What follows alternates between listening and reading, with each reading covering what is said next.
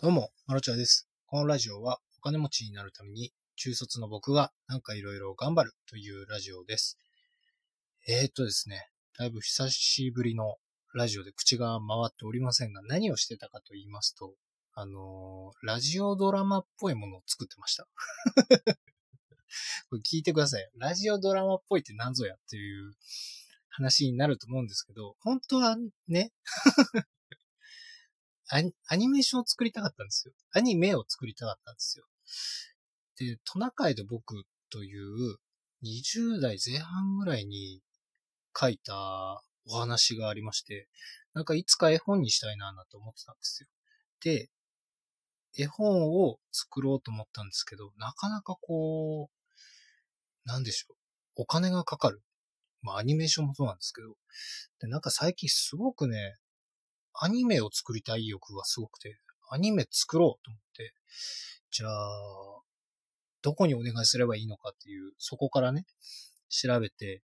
見積もりをお願いしたりとかしたんですけど、割とね、お金かかるんですよ。いや、当たり前ですけど、まあ、そもそもその、お願いするにあたって、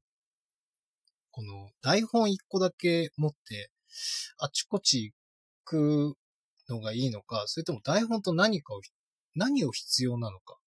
ていうのもそもそもわかんなくてですね。なんかいろいろキャラクターデザインとか必要みたいで、あれもよくわかんないです。キャラクターデザインをイラストデザイナーさんにお願いして作ってもらったとて、そのデザインが果たして動くのかいっていう、よくわかんないですよ。結局わからなかったっていうのが答えなんですけど、さてさてどうしたものかなーって思った時に、ラジオドラマならどうなろう、どうだろうと。で、一応本はあるんですよね。お話はあるので、これを声優さんに喋っていただいて、なんとなくそれを連想するような画像を貼ったらどうなんだろうなと思って、この見るラジオドラマみたいなものを作ってみたんですよ。これはなかなか面白くてですね、あの、編集中です。物のクオリティがどうとか一旦置いといて。編集中ね、楽しかったんですよ。なんかこう、そのシーンになった時に、それっぽい画像を見つけて、貼って、それっぽい音楽をつけるとか、その音楽のボリュームはやっぱこう、何でしょう、盛り上がるシーンは、声優さんの声のボリュームも大きくして、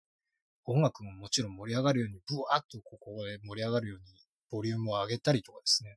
してるうちに割と、あ、なんか映画っぽいって思いながら、そんなようなことをしてました。ぜひ、あのー、概要欄の方に ユーアールエル を貼っておきますので、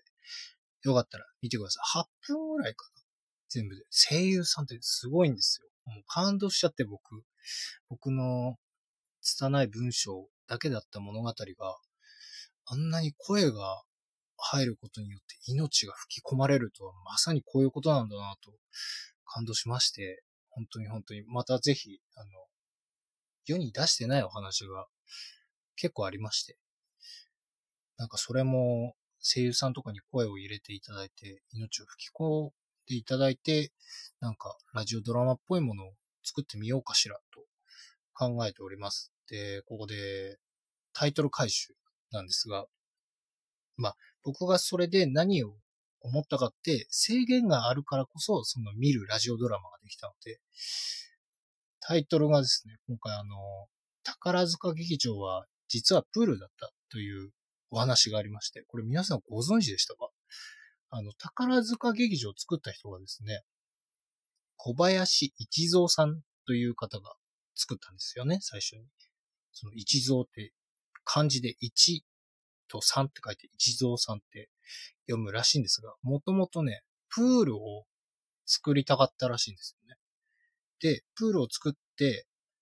よっしゃ、やるぞってなった時に、実は屋内プールは温水でなければいけないという、なんか決まりがあったらしく、しかも、なんか、男女共栄、あの、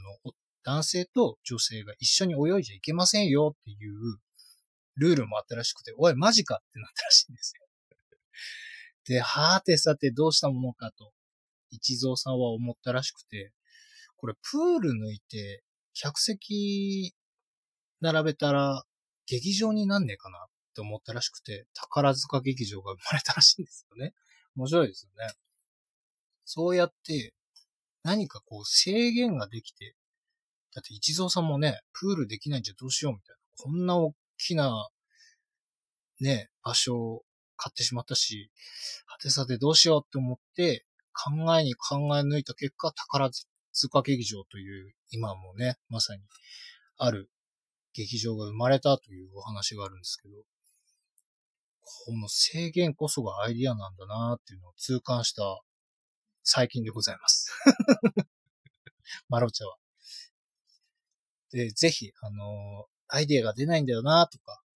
っていう方は何か制限を設けるともしかしたら出るのかもしれません。僕もねよくこう話をね書くんですけど、話を書く何かこう物語が思いついて書くときも